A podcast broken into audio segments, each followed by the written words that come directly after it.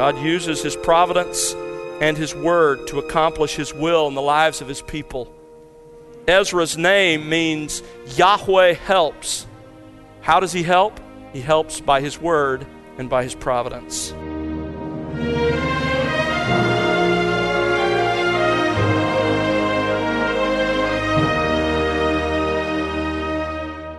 Welcome to The Word Unleashed with Tom Pennington. Tom is pastor teacher at Countryside Bible Church in Southlake, Texas. Hi, I'm Bill Wright, and Tom is continuing his current series titled An Aerial View of the Old Testament. We're looking at the Old Testament from a 30,000 foot view, examining nine major movements or changes throughout the ancient Hebrew scriptures. Last time we began to look at the destruction of the nation of Israel in 587 BC, followed by their captivity in Babylon. Today we come to the final two movements in the Old Testament, found in the books of Ezra and Nehemiah Israel's exile in Babylon and the restoration of Israel. Friend, open your Bible now. Let's join Tom Pennington with today's message on the Word Unleashed. To help us in our journey, I've divided the Old Testament into nine major movements or scenes, beginning with universal dealings in the first 11 chapters of Genesis, the patriarchal period for the rest of Genesis, slavery in Egypt, Exodus 1, the Exodus under Moses from Exodus 2 through the end of the Pentateuch, Deuteronomy, and then comes the conquest and division of the land in the time of Joshua. The period of the judges ensues after that with the books of Judges, Ruth, and the first eight chapters of 1 Samuel, followed by the monarchy, that time when there was a king in Israel who ruled over the land.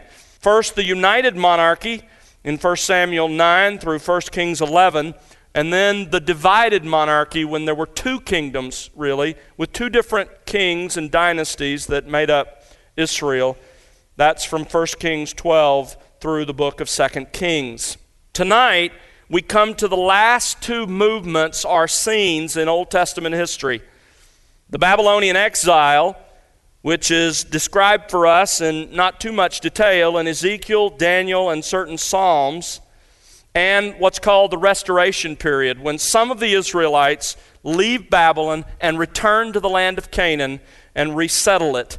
That is described in the books of Ezra, Esther, and Nehemiah. We will go through each of those in its course tonight. We need to begin, however, with the eighth great movement, and that is the exile of Israel. Remember that in 722 BC, the northern ten tribes, the north as we've called it, was destroyed by the Assyrians.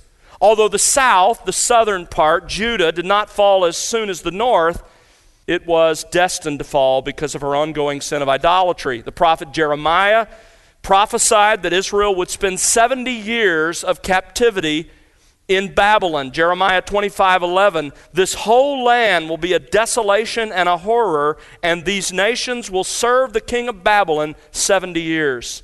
And it happened. Most of the people of the southern kingdom of Judah were carried off as captives to Babylon. But it happened in three stages or three distinct deportations that you need to understand. Because when you read the Old Testament, it's hard to make sense of it if you don't understand that there were three different times when the people of Judah were carried off captive. There was the first deportation that occurred in 606, 605 BC. Nebuchadnezzar, king of Babylon, attacked Jerusalem and put the city under siege. Word reached him of his father's death, so he had to return to Babylon and secure the throne. But he decided as he left to take with him a few of the best and the brightest Jewish young men to train them for leadership.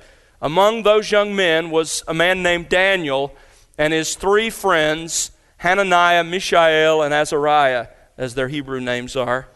So God deports these young men, including Daniel, to Babylon. Why? This was God's grace to his people. He was preparing the way for his people, even though he must send them into captivity. He paves the way. Because of Daniel, their captivity would not be nearly so hard or so difficult. By 586, when most of the people were carried off to Babylon, Daniel was already the second most powerful man in the empire. And so God, even in wrath, remembers mercy. Daniel became for Israel in Babylon what Joseph had been for Israel in Egypt. That's the first deportation. A few years later, in 597, so 606, 605, first deportation. Second deportation, 597 BC, Judah refused to pay its annual tribute to Nebuchadnezzar. I don't know what possessed exactly the leadership to come to that decision, but they did. So Nebuchadnezzar returned to punish the city. He took some 10,000 captives of the most skilled and powerful and influential, including a man named Ezekiel, a very influential man who would, while in Babylon, be called to be a prophet of God. And we, of course, have a book in our scriptures written by this man. That was the second deportation. So the first, just a few young men. The second, 10,000 captives of the most skilled, the most powerful, the most influential. The third deportation comes about 10 years later, 11 years later, in 586 BC. Once again, Judah refused to pay its annual tribute. And so Nebuchadnezzar's army returns. They destroyed the city entirely, and they destroyed the temple. And Nebuchadnezzar carried off to Babylon the majority of the population. He left there only the poorest and the most infirmed so that the land wouldn't be entirely overrun. At this point, at 586, Israel's independence as a nation ended and the times of the Gentiles began. Time that really continues to this day. Although Israel, of course, as of 1948 is in her land, she still dominated in so many ways. Now, during this period of the deportations, between the second and third deportations, between 597 and 586, one of the most tragic events in Israel's history occurs. You remember back in Exodus chapter 40 that Moses completed the tabernacle and the glory cloud, that visible manifestation, that blazing cloud manifesting the glory of God, took up residence in that tent. The Holy of Holies became the throne room, as it were, of Yahweh, Israel's king. And from that time forward, the glory cloud always resided in the tabernacle. And then later, when Solomon built his temple in 1 Kings 8, the glory cloud takes up residence there as well. But in 592, the glory cloud departed from the temple and even from the city of Jerusalem. Turn with me to Ezekiel. Notice what Ezekiel sees and describes to the people. Ezekiel chapter 10. Remember now that glory cloud hovered over the Holy of Holies as a visible demonstration of the presence of God, Israel's king, among her people, among his people. Notice verse 3. Now the cherubim were standing on the right side. This is a vision that Ezekiel was allowed to see by God. The cherubim were standing on the right side of the temple when the man entered, and the cloud filled the inner court. Then the glory of the Lord went up from the cherub to the threshold of the temple. And the temple was filled with cloud, and the court was filled with the brightness of the glory of the Lord. Look down in verse 18. Then the glory of the Lord departed from the threshold of the temple and stood over the cherubim. When the cherubim departed, they lifted their wings and rose up from the earth in my sight with the wheels beside them. That chariot image that, that Ezekiel sees in Ezekiel chapter 1, that sort of war chariot of God, as it were, the war throne of God, he sees here. And verse 17 says, When they rose up, the wheels would rise with them, for the spirit of the living beings was in them. Then the glory of the Lord departed from the threshold of the temple and stood over the cherubim. When the cherubim departed, they rose up from the earth in my sight. They stood still, verse, middle of verse 19, at the entrance of the east gate of the Lord's house, and the glory of the God of Israel hovered over them. Then turn over to chapter 11, verse 22.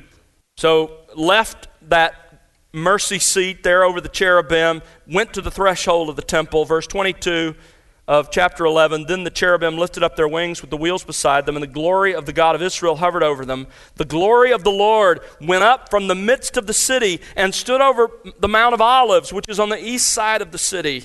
And God, in his visible manifestation as King of Israel, departs. The glory really is gone. And it's just a matter of time until God commands Babylon to come in under Nebuchadnezzar and raze it to the ground. Tragic demonstration of what God did with his people. Why did God allow his people to be carried off into captivity? Really, it's because of his faithfulness, because of his loyalty, because he made a covenant with them at Sinai. You remember what he told them? Deuteronomy 11 See, I am setting before you today a blessing and a curse. The blessing if you listen to the commandments of the Lord your God, which I'm commanding you today, and the curse if you do not listen to the commandments of the Lord your God, but turn aside from the way which I am commanding you today by following other gods which you have not known. And what was the worst, the greatest curse of all? It was captivity in a foreign land, described in Deuteronomy 30. So the worst has come. God is merely keeping his word in the covenant that he and his people entered into at the foot of Sinai. 70 years of captivity. Most of the details of these 70 years are unrecorded in the narrative of Old Testament history, but we get small glimpses from Daniel 1 to 6. We can kind of see a little bit of what happened with God's people there in Babylon.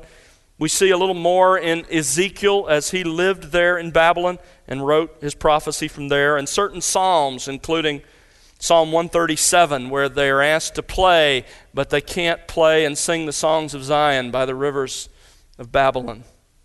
Those are the glimpses we get. During the period of the exile, those 70 years, there were two prophets who ministered to God's people in Babylon.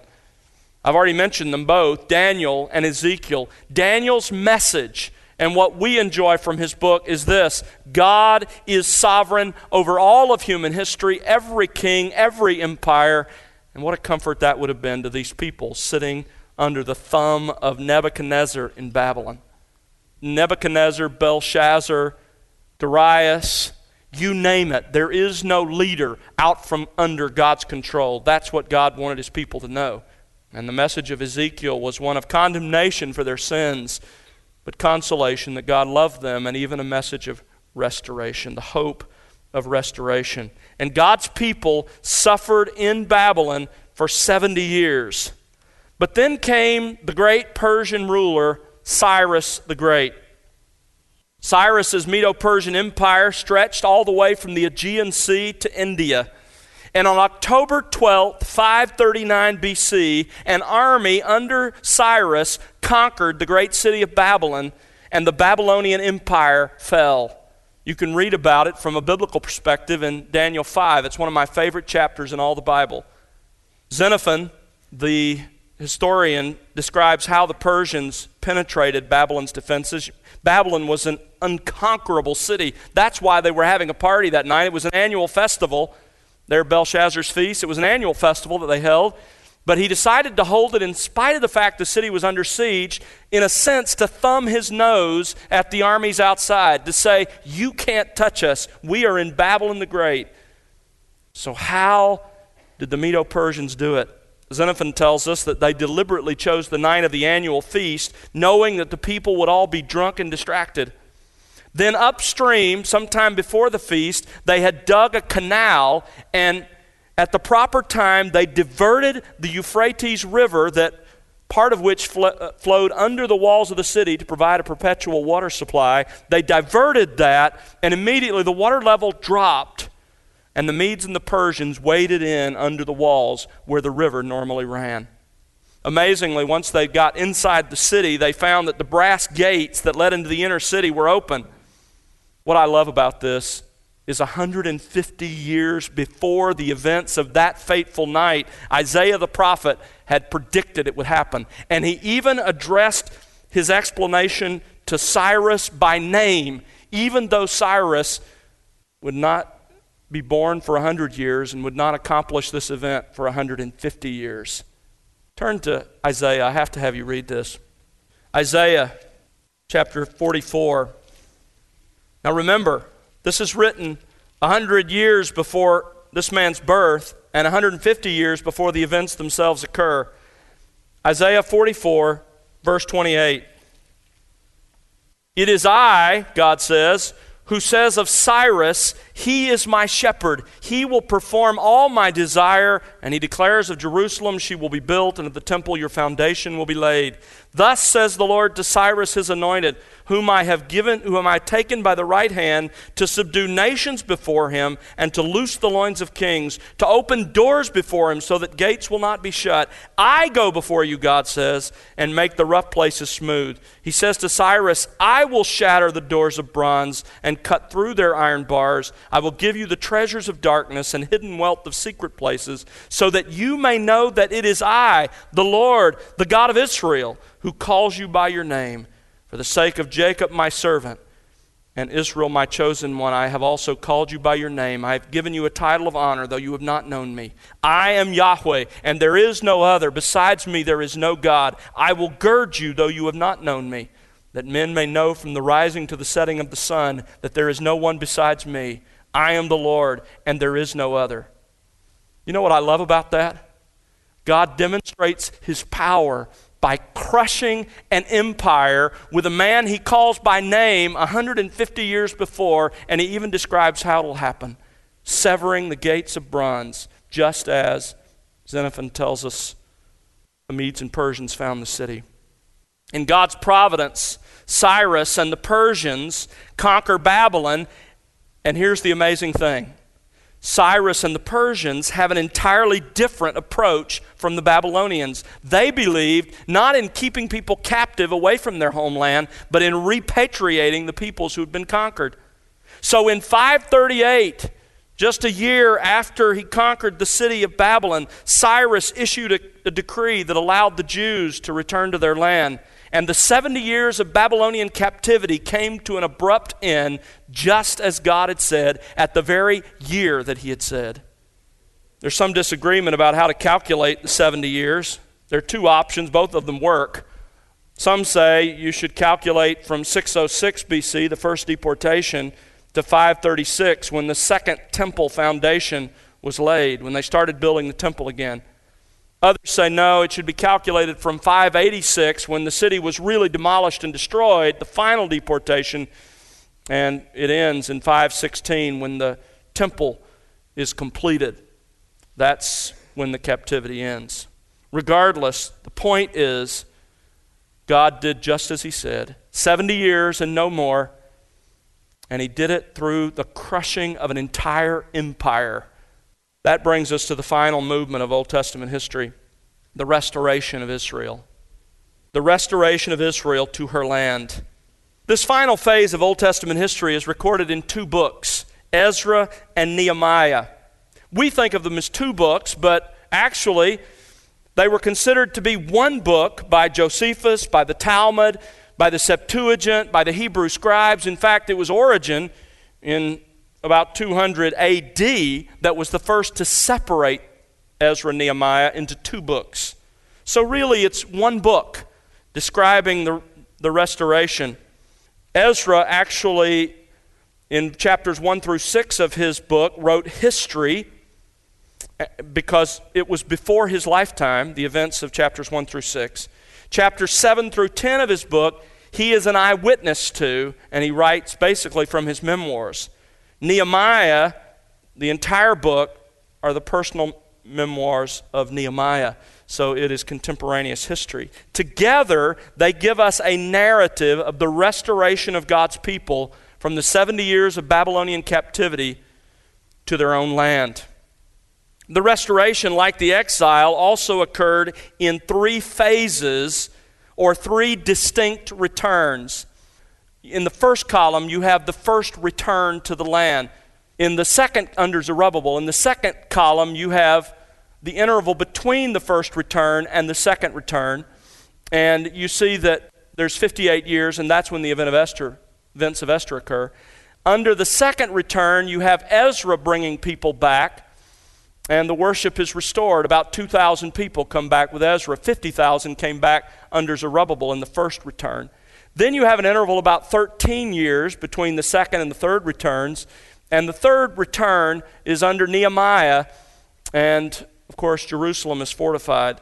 Into the first return, the temple is rebuilt. Under the second return, worship is restored to the people of God. And the third return, Jerusalem, the city itself, is fortified. You'll notice also the books of the Bible that tie into these returns.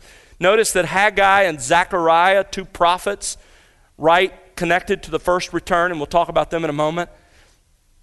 You have Esther between the first and second returns, and then the third return under Nehemiah, Malachi's ministry, ties in with that and relates to that return. So that just gives you a little idea. Here's another way to look at it same concept, different idea. Start at the top and read down. You'll notice in the middle column there are years. And so you kind of get an idea of the relationship of everything to each other. You see Zerubbabel returns with 50,000 people and rebuilds the temple in the first six chapters of Ezra. Then there's a gap. You'll notice down here a gap of 58 years. And I've reproduced that on this next chart just so you can see where we are. There's that same gap during which the events of Esther occur of 58 years. Then you have Ezra's return another gap, and then Nehemiah's return to rebuild the wall. So that gives you a little idea of how that flows. Now, when you come to the book of Ezra, the writings of Ezra the scribe, and you begin to look at his, at his book, he looks rather like a historian of sorts. He has a number of official lists. He has seven official letters actually transcribed and written out. And you have what amounts to his own official memoirs in chapter 7 through 10. So it could feel a bit like a history, but it's not. Ezra is not solely a historian. The book of Ezra Nehemiah, remember we think of them as one, the book of Ezra Nehemiah spans 108 years. It only touches on 28 of those years and ignores 80 of those years. Why? Because Ezra and Nehemiah both selected specific things to communicate a central purpose. There are in these two books, or in this one book, if you think of it that way, two very real recurring concepts or supporting themes. One of them has to do with the hand of God in providence, the other has to do with the Word of God. You see this in a number of ways. When you look at how you have this recurring concept of the hand of God, in Ezra 1 1, God stirred up Cyrus. In verse 5, whose spirit God stirred up. Chapter 6, verse 22, God turned the heart of the king. Chapter 7, verse 6, the hand of God. 7 9, the good hand of God. God, verse, chapter 7, verse 27, put such a thing in the king's heart. Chapter 8, verse 18, the good hand of God. You see that recurring theme. God is working behind the scenes in providence to accomplish his purpose for his people. Same thing occurs in Nehemiah. You see those, those same concepts in Nehemiah 2 8 and verse 12, Nehemiah 4 15, and, and then in 2.18, I put that one last because here's how Nehemiah describes what happened to him. He says, The hand of God has been favorable to us. So you see this recurring theme of God's hand involved in pulling the strings and directing the circumstances of his people. Keep that in mind, that's important. The second recurring theme is this constant appeal to the Word of God, unlike before the captivity. Remember what was going on before the captivity? People were ignoring the Bible. They found a copy once buried in the wall, and it was a shock to them all. But when you come to Ezra Nehemiah, you see a different occurrence. In Ezra chapter 1 1, all these things happen to fulfill the word of the Lord to Jeremiah. It is written, it is written is a theme that occurs over and over again in Ezra's book. The people even order their praise in chapter 3, verse 11, after what Jeremiah had prophesied.